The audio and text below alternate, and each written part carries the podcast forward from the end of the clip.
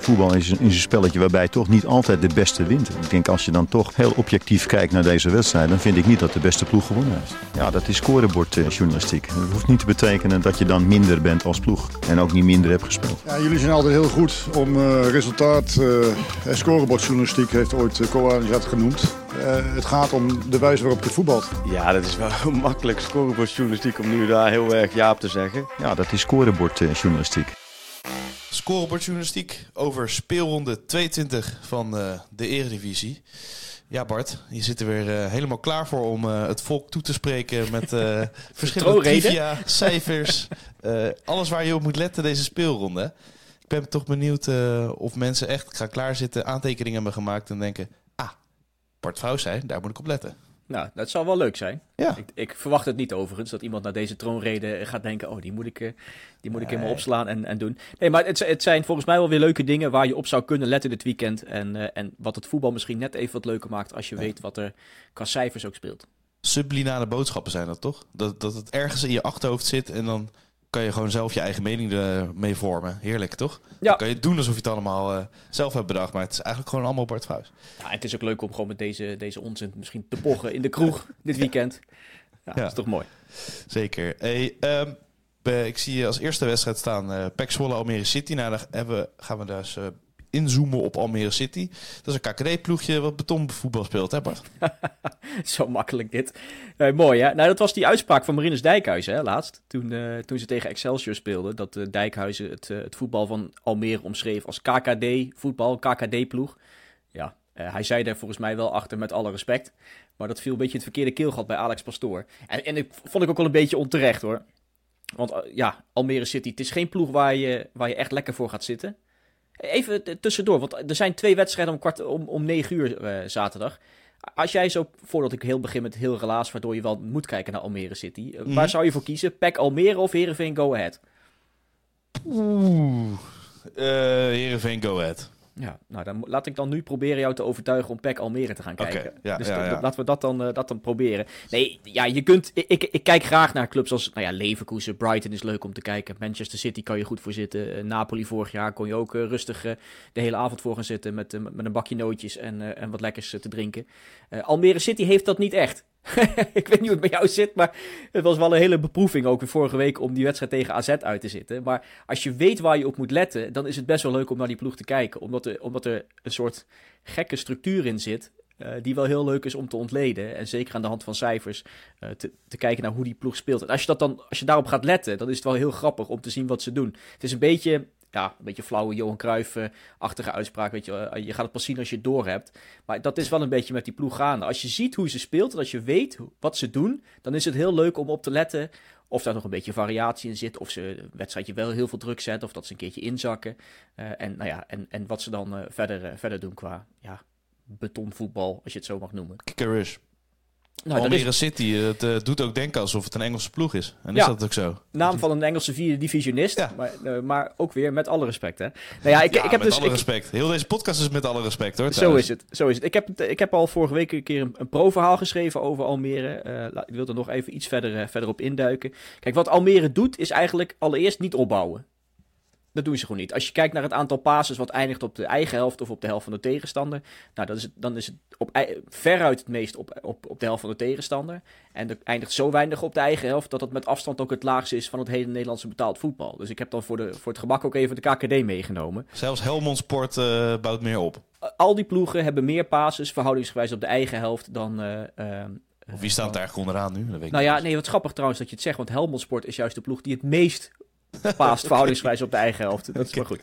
Uh, en wat ook leuk is, uh, rondtikken doen ze ook niet in die zin. Kijk, je hebt ploegen die, die tikken lekker op, die bouwen, die, die bouwen lekker uh, een beetje aan een aanval. De, tikje terug, tikje breed. Kom je zo aan 10 passes. Nou, dat doen ze bij Almere niet aan. Ze hebben dit seizoen 51 keer een aanval gehad die over 10 schijven ging. Dus dat er minimaal 10, uh, 10 passes achter elkaar aankwamen.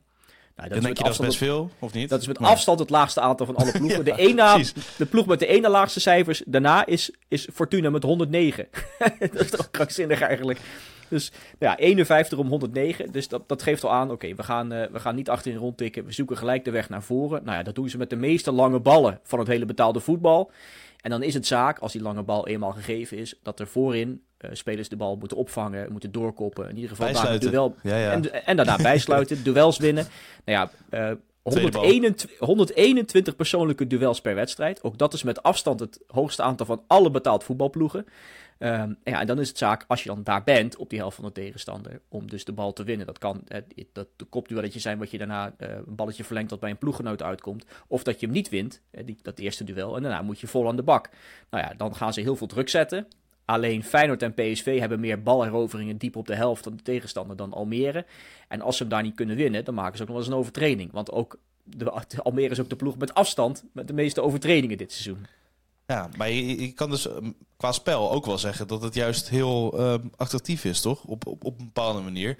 Heel veel ploegen, uh, bijvoorbeeld uh, bij Sparta op Kasteel hoor ik nu ook heel vaak... Gooi die bal in de pot of uh, gooi hem een keer naar voren. Nou, dat doet Almere dus altijd. Ja, dat, is eigenlijk, dat is eigenlijk het hele, hele spel van Almere. Gewoon snel de bal naar de helft van de tegenstander krijgen. En daar, kan, kan daar lekker vallen komen. Ja, zeker. Nee, dat, maar nee, maar dat, dat, ik vind het ook heel flauw om het dan te typeren als eh, KKD-voetbal bijvoorbeeld. Want ja, dit is een manier waar, waarmee je kunt overleven in de eredivisie. En nou ja, eh, dat, dat zorgt er dus voor, die lange ballen en dat directe spel, dat ze de laagste paasnauwkeurigheid hebben van alle ploegen. 67% Dat is het laagste ooit gemeten door Opta over een heel seizoen trouwens.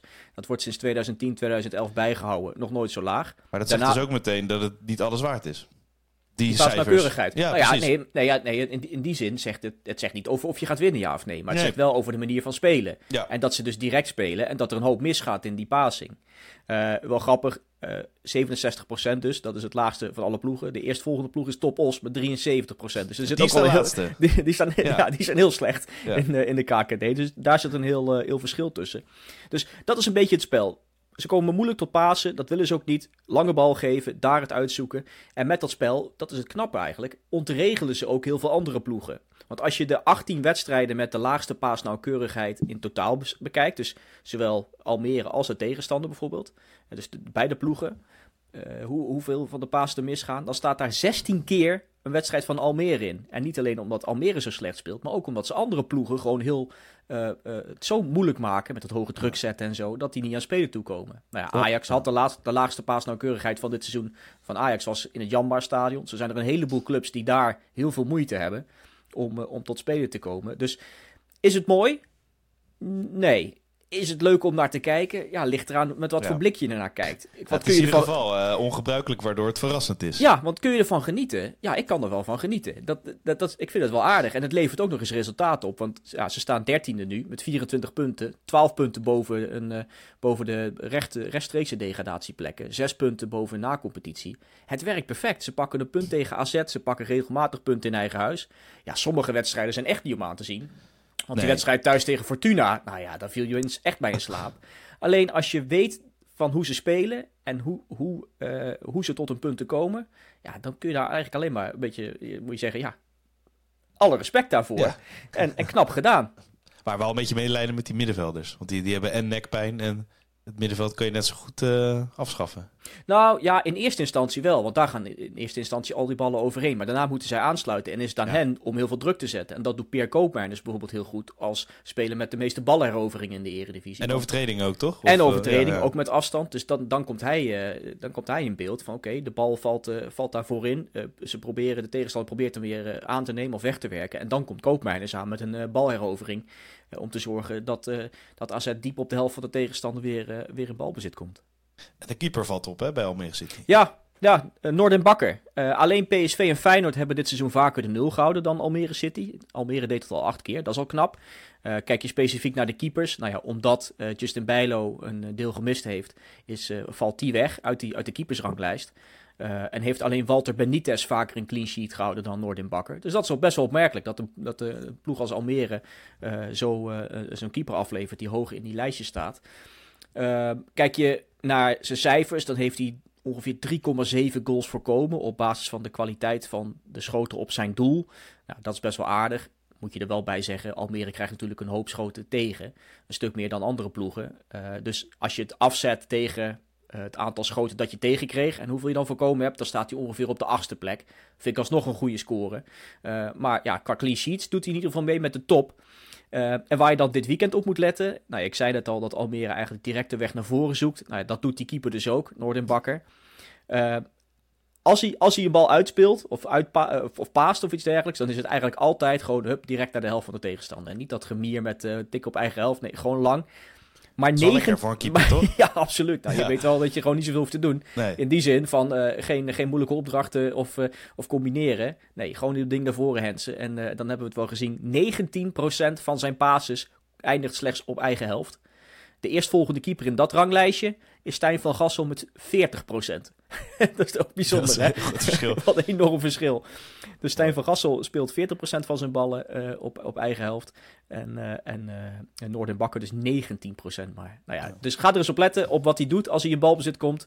Hoe ver hij hem naar voren schiet. En je kunt er bijna een soort spelletje van doen. Als hij hem een keer kort speelt, dan moet je een atje nemen. en vind je het een goede keeper? Of vind je het een KKD-keeper? nee, ik, hij valt mij geregeld op positief op eigenlijk. Dus ik zou zeggen, uh, eredivisiekeeper. Oké. Okay, denk je dat ze erin blijven eigenlijk? Betonkeeper. Als ik stop nu. Flauw Denk je dat ze erin blijven? Die blijven erin, denk ik, Almere. Ja, ja. ja. Nou, maar dan heeft het toch geholpen. Kijk, ik kan me voorstellen dat je op langere termijn denkt... Uh, als je aan die club bouwt, dat je op een gegeven moment zegt... oké, we moeten wel een soort transitie gaan maken Tuurlijk. naar normaal eredivisie voetbal. Het eerste jaar? Zo is gewoon overleven. En als dit de manier is waarop, helemaal prima. Zeker. en een uh, ploeg waar het uh, lang overleven leek, ook onderin bivakkeerde, FC Utrecht. Die zijn wel uh, helemaal terug, hebben een mooie serie. En dan gaat Utrecht, zoals eigenlijk altijd een wetmatigheid in het Nederlands voetbal, de play-offs in. Ja, dat zit er dik in. En dan kopen ze een heleboel nieuwe spelers. En dan, ja. dan hopen ze dat ze Europa ingaan inderdaad, ja. Zo gaat het. Hè, met nee, het gaat goed. Gaat goed, alleen ze krijgen wel een pittige wedstrijd aankomende, aankomende zondag. Kwart over twaalf, Twente, Utrecht. Dat staat er op het programma. Uh, nou ja, leuke serie van Utrecht inderdaad. 13 duels ongeslagen. Uh, nou ja, er is natuurlijk maar één ploeg die langer ongeslagen is. Dat, P dat is PSV. Utrecht van die 13 wedstrijden 5 gewonnen, 8 gelijk. Dan heb je wel een beetje... dat, dat, dat, verhaal hebben we vaker besproken hier. Van, ja, had er dan misschien één verloren en, en één gewonnen in plaats van uh, twee gelijk gespeeld. Want dan kom je er netto iets beter uit. Maar ik kan me ook voorstellen dat het wel lekker is om die ongeslagen reeks in stand te houden. Als er een paar overwinningen tussen zitten, zeker. Maar ik, ik kan me bijvoorbeeld de serie van Feyenoord onder Dick Advocaat herinneren. Feyenoord Emmen, 1-1. Zat hij in de aflopen uh, weer niet verleuren. Ja, dan denk ik, ja, ja oké. Okay. Nee, dan, dan slaat het nergens op. Uh, maar trainers gebruiken het wel ja. vaak, hè? Ja, ja, dat klopt. Nee, maar ik, zeker voor het gevoel in de groep kan ik me voorstellen dat het wel lekker is dat je ongeslagen blijft. Al is het netto misschien onderaan de streep makkelijker om een keer een potje te winnen en gelijk te spelen dan, uh, dan twee, of te, te, winnen en te verliezen dan twee keer gelijk te spelen. Nou ja, 13 wedstrijden ongeslagen. Dat is een evenaring van het clubrecord uit seizoen 90-91.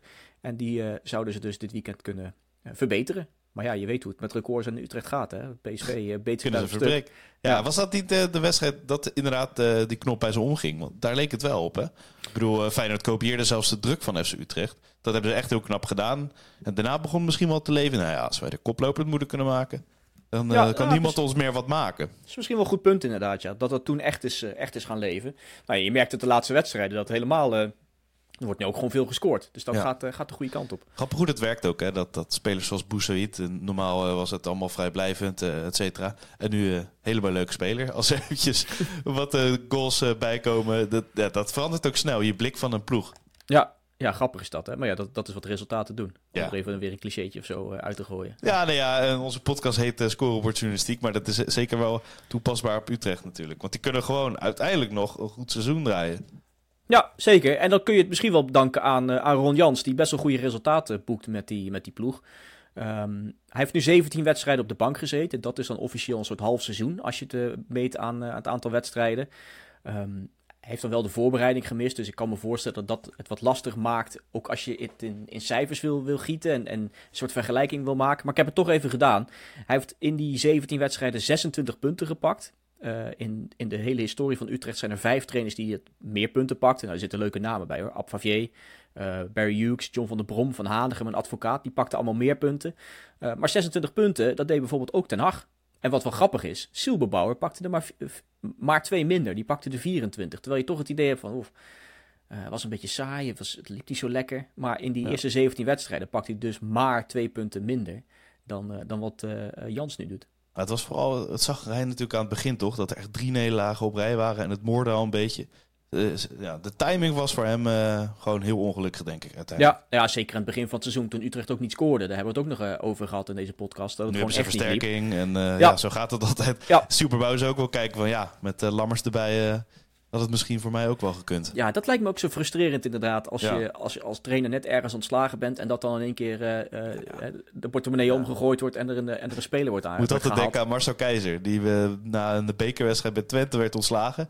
En toen op een gegeven moment ten acht zag komen en toen kwam Daily Blind, uh, Tadic, noem ze maar op. Oh, gewoon alle ervaring die je mist. Opeens gaat de geld gaan open. Moet ook heel erg frustrerend zijn geweest, ja. Maar zo werkt het. Ja, zo werkt het. En ja, dat is, dat is, het, dat is helaas ook ja, wat, wat er inderdaad gebeurt. En nou ja, ik, heb, ik heb die eerste 17 wedstrijden onder Jans dus vergeleken met de laatste 17 onder Silberbouwer. Uh, dat vond ik ook wel een aardige. Dus Silberbouwer heeft zo kort op de bank gezeten dit jaar dat je die, die, die, paar potjes kun je niet echt vergelijken met wat Jans deed. Dus daarom heb ik die, die reeks even iets doorgedrokken van Silberbouwer. Uh, nou, om te zien wat nou de belangrijkste verschillen zijn.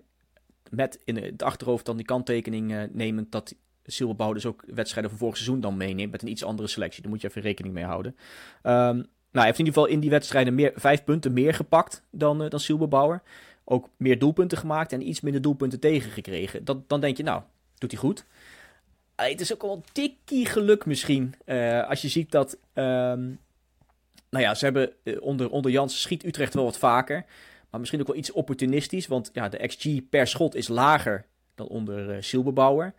Um, en ze hebben ook iets meer weggegeven qua expected goals. Alleen ja, een stuk minder tegengekregen. Ze hebben 4,5 goal minder tegengekregen onder Jans dan eigenlijk verwacht had mogen worden uh, op basis van expected goals. Dus er zit her en der toch wel misschien een klein ah. snufje, klein, zo'n klein snufje uh, geluk bij. Dat mag je bijna niet zeggen, maar wel dat het dat heeft niet tegengezeten. Laat ik het dan zo, uh, zo stellen. Maar is toch allemaal onzin expected goals? Dat las ik op X. ja, ik hoor het ook wel eens voorbij komen inderdaad, ja. Maar, uh, Moeten we weer stoppen? Ik gebruik het toch nog één keer dan. ja, ja bij de gratie van uh, iedereen. Ja. ja. Nou, wat grappig is, balbezit nagenoeg gelijk. Als je Jans en Silberbouwer vergelijkt. Paasnauwkeurigheid ongeveer gelijk. Uh, Utrecht komt nu onder Jans wel wat vaker in het strafschopgebied. Geeft wat meer voorzetten.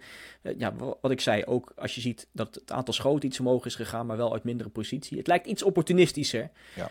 Um, en ja, voorlopig loopt het goed. En, en zeker die laatste twee wedstrijden. Wat ik al zei, twee wedstrijden op rij vier keer gescoord. Nou, dat, dat begint te lopen houdt het ook sowieso altijd wat simpeler als hij bij een ploeg uh, binnenkomt natuurlijk. En daar staat hij wel ook onbekend. Dat hij het niet veel, heel, ja, te moeilijk maakt voor zijn voor ploeg. Misschien had die ploeg dat ook wel nodig ten opzichte van Superbouwer. Ja, dat zou goed kunnen. Wel bekend staat als, als een trainer die iets, iets dieper op de materie ingaat. Maar ja, Het, is niet dat Ron Jans de bal in het midden gooit. nee. nee. Het klinkt altijd zo lullig als, als iemand het simpel houdt dat dat goed is. Maar voor sommige ploegen kan, dat, kan het echt zo zijn. Helemaal als je het overneemt natuurlijk. Ja, nee, mee eens. Mee eens. Ik, ik, kan me voorstellen, inderdaad, bij sommige ploegen, ik had het daar uh, van het weekend ook over, dat je, dat je het idee kreeg bij, uh, dat bij Vitesse onder Cocu, dat het soms iets te moeilijk was. Dat Cocu het moeilijker kon overbrengen, omdat hij zelf op zo'n hoog niveau gespeeld had. En, te veel opdrachten ja. Dan krijg je ook een beetje mee vanuit die club dat dat misschien ook wel het geval was. Dat je dan denkt, ja, houd, houd simpel, gooi die bal in het midden inderdaad. En, veel plezier. Ja, ga lekker voetballen. Ja, bij de, zou dat dan wel helpen? Ja. Ja, soms wel, als je gewoon echt heel veel goede voetballers hebt. En ook als je een team hebt met gewoon heel veel gasten die soms maar gewoon iets doen. Uh, wat wel heel veel creativiteit op, uh, oplevert natuurlijk. Ja, nou ja, daar hebben ze wel een paar spelers van bij, ja. bij Utrecht. Ja. Maar dat lijkt me wel als trainer het allermoeilijkste. Om je vinger erachter te krijgen wat nou creativiteit eh, oplevert. Uh, want we gaan, we gaan het zo bijvoorbeeld over Feyenoord hebben. Maar daar heb je ook soms het idee dat er een soort keurslijf nu voor spelers is. Waar je, waar je niet zo snel uitkomt. Ja, ja kan en dan wordt het lastig voetballen. Ja, ja, en het, het, zeker ook met, met sommige posities is dat inderdaad wel lastiger als je helemaal in een, uh, in een soort mal wordt gedrukt waar je aan moet houden. Terwijl, je, terwijl die vrijheid misschien beter zou kunnen zijn. AZ. Bijna een soort filosofisch gesprek wat we nu houden. Ja, maar, nee, maar Het, het, is denk ik wel zo. Hè. Bij AZ eh, merk je dat ook wel. Uh, allemaal uh, ja, wat, wat bravere jongens die zich goed aan hun rol houden. Maar ja, er komt niet zoveel uit. Dan. Nee, dan mis je een, een zo'n soort rebel of een paar rebellen die dan denken, ik ga toch eens hier staan. Of, uh, ik, vind dat, ik vind dat altijd zo'n mooie anekdote als, dat, uh, die je vaak hoort als het over het WK van 2010 gaat. Dat Snijder die bal inkopt naar die corner uh, tegen Brazilië. En dat iedereen zei, ja, ik heb geen flauw idee wat hij dat deed. Dat was helemaal niet de afspraak. Hij had er helemaal niet moeten staan. Ik heb het, ik heb het al verschillende mensen horen zeggen. Ook volgens mij André Ooyer laatst in de podcast. En die zei, ja, die, hij ging daar maar gewoon staan. En hij komt hem binnen. Dat was prima. Alleen iedereen dacht, wat doe je daar in hemelsnaam? Of uh, Joey Veerman die een goal maakte voor PSV. En uh, oh, je was terug aan het verdedigen. Nee, ik stond gewoon nog daar. omdat ik niet goed ging verdedigen. Die werd, was toch die goal tegen Twente volgens mij? Ja, volgens mij waarin die omschakeling niet genoeg meeliep. En uiteindelijk daarvan profiteerde. Ja, ja. Het is ook gewoon, gewoon vaak wat de wedstrijd je biedt. En uh, toevalligheden natuurlijk. Ja. Hey, maar uh, is Sam Lammers zo speler? Uh, oh, dat is een goede vraag. Ik heb hem wel heel veel leuke dingen zien doen. Ik weet niet of hij dan de, de, dat allemaal deed op puur in, intuïtie. En niet, voor een spits kan hij goed, goed dribbelen en is hij bewegelijk voor, voor een lange speler. Ja, mooie goal trouwens ook, hè, afgelopen weekend. Ja. Echt vanuit een moeilijke hoek in zo in de kruising jagen, was knap. En die assist vond ik eigenlijk nog wel mooier. Ja. Dat was een heel gevoelig balletje was dat, hè? Hij, hij zei zelf ook, ik ben beter geworden. Maar daar lijkt het ook echt wel op, toch? Ja, ja, nou, ik vind het een fijne winteraanwinst. Niet alleen voor, uh, voor Utrecht, maar voor de hele eredivisie. Het is fijn om zulke soort spelers weer in de competitie te hebben. Uh, vijf potjes gespeeld. Nou ja, die goal waar ik net over had, dat was zijn eerste goal. Die assist, dat was zijn derde al. Dat uh, tikt lekker aan. Alleen was het wel allemaal een eigen huis. Nou heeft hij ook maar twee potjes uitgespeeld. Maar daarin had hij nog geen, uh, geen doelpunt of assist. Uh, dat uh, gebeurde dus allemaal in de Galgenwaard. En ze spelen dit weekend dus uit bij, bij Twente. Ja, zou kunnen. Ja. Hij, hij, staat er natuurlijk voor zijn goals. Maar die assist, dat was, daar is hij wel belangrijk mee geweest. Ik zei al, drie dus na vijf potjes in het shirt van Utrecht. Nou, daarmee is hij de derde speler deze eeuw. En dat vind ik altijd leuk om zulke soort dingetjes op te zoeken en, en, te lezen. Al is het maar omdat je dan namen hoort dat je al heel lang niet meer, niet meer langs hebt zien, zien komen. Darl Douglas deed het ook. Drie, goal, of drie assists in zijn eerste vijf wedstrijden voor Utrecht. En Rubio Rubin. Ken je die nou. nog? Ja, ja nee, goed hè? Zeker. een beetje voor mijn tijd, denk ik. Maar... Nou, 2014. Zo oud was je, zo jong was je toch niet toen? Nou, nee, dat is waar. Gewoon niet goed meegekregen. Nee, ik wou zeggen, het is niet... Uh, nee, ik ken zijn naam, maar... Ja, nee, Dal Douglas is in 2004. Toen zat je misschien, uh, ik wil niet zeggen in de luiers, maar toen, uh, toen ah, had je nog niet, zat je nog niet elke, elke avond tot laat voetbal te kijken. nee, zeker niet. en de, ja, wat leuk is van die twee spelers, die, haalden, die gaven geen assist in hun zesde wedstrijd. Dus Lammers, voor wat het waard is, kan de eerste speler worden met uh, vier assists in zijn eerste zes wedstrijden. Het is zo triviaal of je nou vier, vijf, zes potjes, maar nou, hij kan de eerste worden. Alles een record, iedereen een, uh, iedereen een trofee en ook Lammers misschien dus dit weekend. Mooi, ja, ik zie het wel gebeuren. Het is wel een spits waar je op, zoals trainers zeggen, kan... Bouwen, leunen. Doorvoetballen. Doorvoetballen, ja, ah. ja, ja, dus dat levert ook assist op. Ik ben trouwens wel benieuwd, nu we het over spits hebben bij Twente, wie denk je dat, wie denk je dat er een basisplaats gaat krijgen? Of van Wolfswinkel. Ja, lijkt me er ook hè. Bodo kan maar ik ook, ook nog maar max een uur denk ik. Maar ook voor de komende periode, denk je dat Bo uiteindelijk in de, uit de basis gaat spelen? Uiteindelijk wel, denk ik. Ja. Maar dat, uh, hij eh, gaat zich uh, kranig weren, denk ik. Dat denk ik ook. Freek Jans had het over Huntelaar in, de, in de ZSM. Daar deed hij hem aan denken. Zo van, Volkswinkel gaat echt er alles werk kan doen om zoveel mogelijk te spelen. Maar ja, als het op een gegeven moment voorbijgestreefd wordt door een Bodo, dan zal hij ook niet te moeilijk doen. En ook gewoon qua invalbeurten weer gevaarlijk worden. Ja, dus dat is, een schande natuurlijk. situatie natuurlijk voor Twente. Heerlijk. Ja, zeker. Lijkt me. Hey, uh, Feyenoord RKC, de Michiel Kramer uh, derby, uh, Mooi, ja, goed. hey, ja, het is een wedstrijd zondag, volgens mij kwart voor vijf of zo. Ja, weer een late wedstrijd. Ja, en Feyenoord inderdaad had Feyenoord Sparta. En dat schreeuwde echt aan alles 2-0. Weet je, gewoon van, van tevoren al, maar ook tijdens de wedstrijd zelf. Ik verwacht eerlijk gezegd weer zo'n potje tegen RKC. Hè? Dat het, ja, ja, een beetje stroefjes bij Feyenoord. En uh, dat er uiteindelijk toch wel een reguliere uh, overwinningje in zit. Ja, deze kun je toch bijna intekenen, al zou je zeggen. Uh, eh, 27 keer deze wedstrijd gespeeld. RKC heeft maar één keer gewonnen. Dus ja, daar hoef je dan ook niet echt voor te vrezen direct. Dat was in 99 trouwens, die enige overwinning van, van RKC. Met twee goals van Juri Cornelissen. Ook een goede naam. Zijn broer speelde volgens mij ook mee, Tim. Dat was wel, wel leuk. Twee seizoenen geleden werd het wel 2-2. Ik wil je niet gelijk bang maken. Maar dat was het eerste puntenverlies van Arne Slot in de Kuip in de Eredivisie sinds hij aangesteld was als Feyenoord trainer. Goed seizoen van RKC, toch? Ja, ja, al kun je ook wel zeggen, sindsdien heeft RKC geen wedstrijd met de traditionele uh, top 3 meer gewonnen. Ja. Uh, en ook volgens mij geen, geen enkel punt meer gepakt uit mijn hoofd. In ieder geval niet, uh, niks meer gewonnen. Dus ja, van RKC hoef je dan ook niet heel veel te verwachten, volgens nee. mij. Nee, en nou ja, het is ook wel een vrij nieuwe ploeg natuurlijk dit seizoen geweest. Een nieuwe trainerstaf. En ehm, nou ja, het is misschien ook niet gek waar ze staan nu, toch? Eigenlijk. Of verwachten we nu gewoon te veel doordat ze zo goed gepresteerd hebben in het verleden eigenlijk? Uh... Of had je ze wel ingeschat daar? Nou, nee. In, in juli, toen je het invulde. nee, ja, het zestiende misschien niet. Nee. Alleen, je, alleen dat is wel een plek waar je inderdaad wel RKC op zich uit kunt tekenen. En dat, dat, dat zou zomaar kunnen. Zeker, nou, ik, ik was redelijk verrast dat ze die wedstrijd tegen, tegen NEC redelijk eenvoudig wonnen. Ja. Daar pakte ze goede punten. Die Min is wel een goede speler trouwens. Een beetje, een beetje opportunistisch misschien nadat hij twee keer gescoord heeft. Maar hij viel wel vaker op, zeker met zijn lengte. En ook nog best wel rap volgens mij. Dus dat was wel een aardige speler. Nee, ja, eh, je, je moet zien hoe het valt met, met een nieuwe trainer. En zeker als je zo'n, uh, als je Oosting kwijt bent geraakt, hoe het dan gaat. En ik, je zag ze er wel een beetje doorheen zakken, inderdaad, de, de, de, de laatste maanden. En dan, ja, dan is het niet gek dat ze 16 staan. Nee, nee, en Feyenoord uh, moet er wel van profiteren. Maar ja, het is aanvallend nou niet heel sprankelend. Uh, ja, wie zou nou het verschil moeten maken voor Feyenoord daarvoor in tegen RKC bijvoorbeeld? Ja, kan die vraag beter aan jou stellen. We moeten even, de, even de kanttekening dat we dit op donderdagavond opnemen. Dat ze misschien zo meteen met 7-0 van Roma winnen. Dat iedereen denkt, nou die aanval is de top. Drie rode kaarten voor ja. Roma.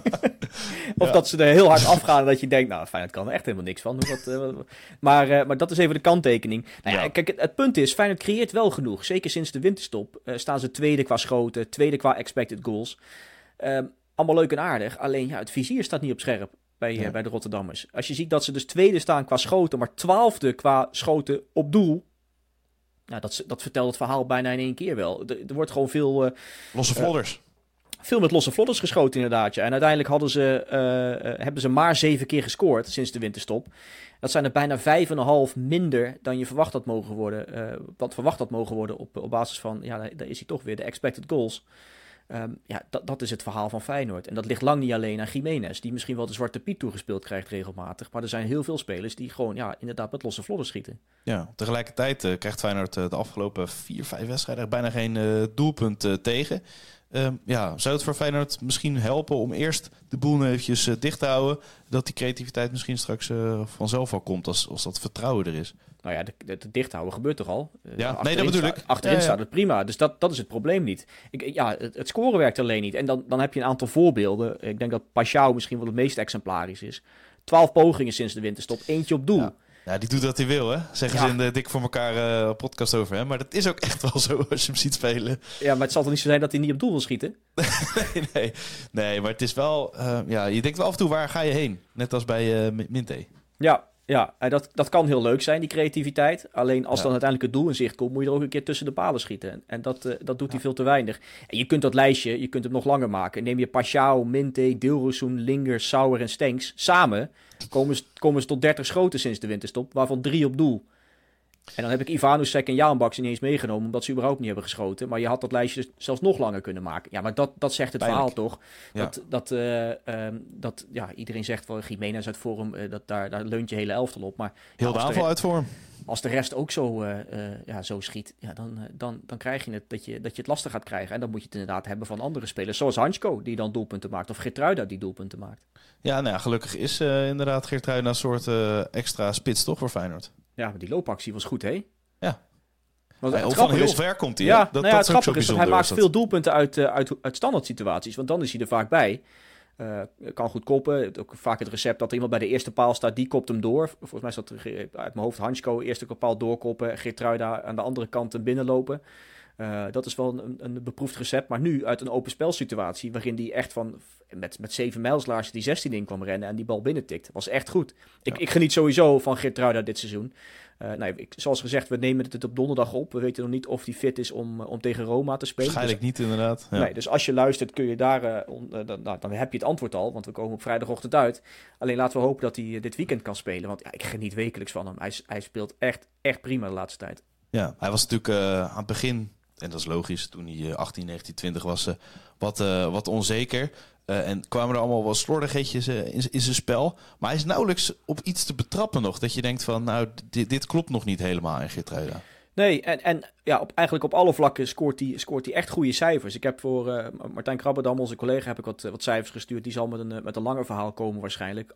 hopelijk dat hij dan speelt, dan kan hij daar een langer verhaal van maken. Maar even om een paar dingetjes alvast te, te teasen. Uh, hij behoort tot de top drie van spelers met het hoogste winstpercentage in persoonlijke duels. Hij is de meest productieve verdediger met zes goals dit seizoen. Uh, en wat ik heel veelzeggend vind over uh, hoe, zich, hoe makkelijk hij zich staande houdt in de eredivisie. Hij heeft dit seizoen zeven overtredingen gemaakt, waarvan slechts één in de Kuip in de eredivisie. bijna duizend minuten gespeeld in de Kuip. één overtredingje. Dat was volgens mij in september. Sindsdien gewoon niet een keer, uh, niet een keer in de fout gegaan. Ja, dat zegt wat over hoe makkelijk je overeind blijft in zo'n competitie. En hij is ook de veldspeler met de meeste speelminuten überhaupt dit seizoen zonder een, een kaart te krijgen. Ja, ik vind dat een goed teken. Uh, het, het, was, het was nooit echt een uh, notoire overtredingen maken. In zijn eerste paar seizoenen maakte hij er wel gemiddeld 1 per 90 minuten. Soms zelfs iets meer dan 1. Uh, de laatste jaren al een stuk minder. en ja, en nu, nu komt hij amper in zo'n zo'n situatie waarin hij een, een overtreding moet maken. Dat vind ik geen, knap. Geen enkele kaart is wel bijzonder. Ja, zeker voor, voor in zijn rol. Uh, hij, kan het, hij kan het op andere manieren corrigeren met duels en gaat daar dan niet over, over de schreef, waardoor hij niet wordt, uh, wordt teruggefloten. Um, hij wordt, hij wordt in, in, in, juli 24. Er waren al wat verhalen dat afgelopen zomer clubs achter hem aan zaten. Maar als ja. je dit soort cijfers hoort en, en hem ziet spelen, dan, dan wordt het wel tijd voor een volgende stap. Hè? Ja, dat, en zo oogt het ook wel een beetje. Alsof hij nou, niet uit de toon valt, maar dan in positieve zin. Dat je ja, denkt ja, van, dat hij is zo sterk en hij is zo stabiel. En dan inderdaad ook nog... Uh, ook nog doelpunten erbij. Ik vraag me af en toe soms af waarom Geert daar niet uh, naar voren wordt gestuurd uh, in de slotfases. Want hij is, hij is zo, zo ongelooflijk doelgericht. Als, ja. je hem, als jij hem uh, naast Jiménez of nou, naast iemand wie dan in de spits staat neerzet. Ja, ik zie het wel voor me. Ja, klopt. Maar je hebt hem overal nodig, dat is het ding misschien bij slot. Superman. Ja, nee, maar dit, het, is wel, het is wel met dit soort spelers, uh, op een gegeven moment merk je, oké, deze jongen is, is een competitie ontgroeid. En op dat punt zijn we nu aan het komen bij Gitruida. Zeker als je naar die cijfers kijkt, denk je, ja, uh, het wordt tijd voor de volgende stap. Ook voor je eigen ontwikkeling. Het zou zonde zijn voor de eredivisie. Alleen, uh, ook met het oog op het Nederlands elftal, is het goed als hij, als hij stappen gaat maken. En Leipzig is daar wel ja, een mooi project voor. Zo'n zo jonge speler die daar perfect eigenlijk in past, ook qua spel. Um, ja, ik heb volgens mij een paar maanden geleden gezegd dat nou Leipzig dat dan niet de eerste de beste plek is waar ik graag zou willen wonen. Nee, nee, dat is het ook. volgens mij ging het toen over Bobby. ja, maar dat zei, ja, ik kan me voorstellen als je daar woont. dat, je dat nou? Nog. Wat, uh, waar ze ook gaan wonen, ze wonen zo'n beetje op een compound uh, waar ze beveiligd zijn. En hoe vaak ga je nou nog uh, de stad in als profvoetballer? Ja, Helemaal in de, in de Bundesliga. Of, zit misschien wel wat in. Ja. En met, uh, en met, uh, met een beetje auto rij je toch in een paar uur zo weer terug naar Nederland. Dan moet je wel heel eind doorjakkeren als je van Leipzig naar, naar Rotterdam wil. Maar ik kan me toch voorstellen dat het wel lekker is als je op een plek woont waar, je, waar, het, waar een beetje sfeer is, gezelligheid. Waar je misschien nog anoniem over straat kan in een andere stad. Uh, dat je niet in je eigen stad gaat stappen, maar in een andere stad. Uh, ja. Anders dat je daar ergens uh, een, een avondje gaat doorhalen. Maar Bundesliga past wel goed bij hem. misschien Premier League ook wel. Maar ja, dan kom je net onder die top uit. Misschien Spurs, zoiets. Dat zou wel ja. een mooie stap voor hem zijn. Zou kunnen, ja. Andere okay. competities vind je niks voor hem? Mm, Italië, Spanje, heb je heel veel uh, backs die op die manier spelen? Ik weet het niet. Nee. Nou ja, ik vind Duitsland en, ja, en, en Engeland een goede, goede suggestie. Ja. Hij, hij, heeft natuurlijk het voordeel dat hij centraal uh, kan spelen en uh, rechtsback. Dus 5-3-2 zou ook prima kunnen. Ja. Dus ja, eigenlijk zou het inderdaad overal kunnen. Dus, en hij zou niet heel erg goed luisteren naar mijn advies, denk ik.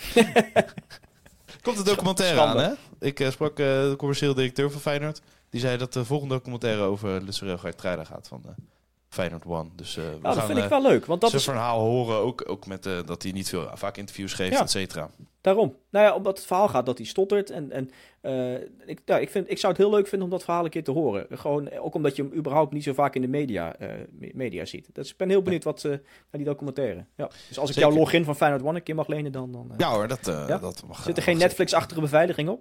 Nee, nee, valt mee. Oh, nee, maar ze zijn bezig. Maar ze hebben nog geen uh, tijdspannen gegeven. Dus maar goed, dat uh, komt nog wel naar buiten. Misschien wel in aanloop naar zijn vertrek uh, in de Kuip. Hè? Dat, dat meegenomen ja. wordt. Dat zou goed, goed kunnen. Hey, en dan komt iemand terug in de Kuip, hè? Bij, ja, laatste dingetje. Ja, Michiel Kramer. Je zei het al, de Michiel Kramer derby.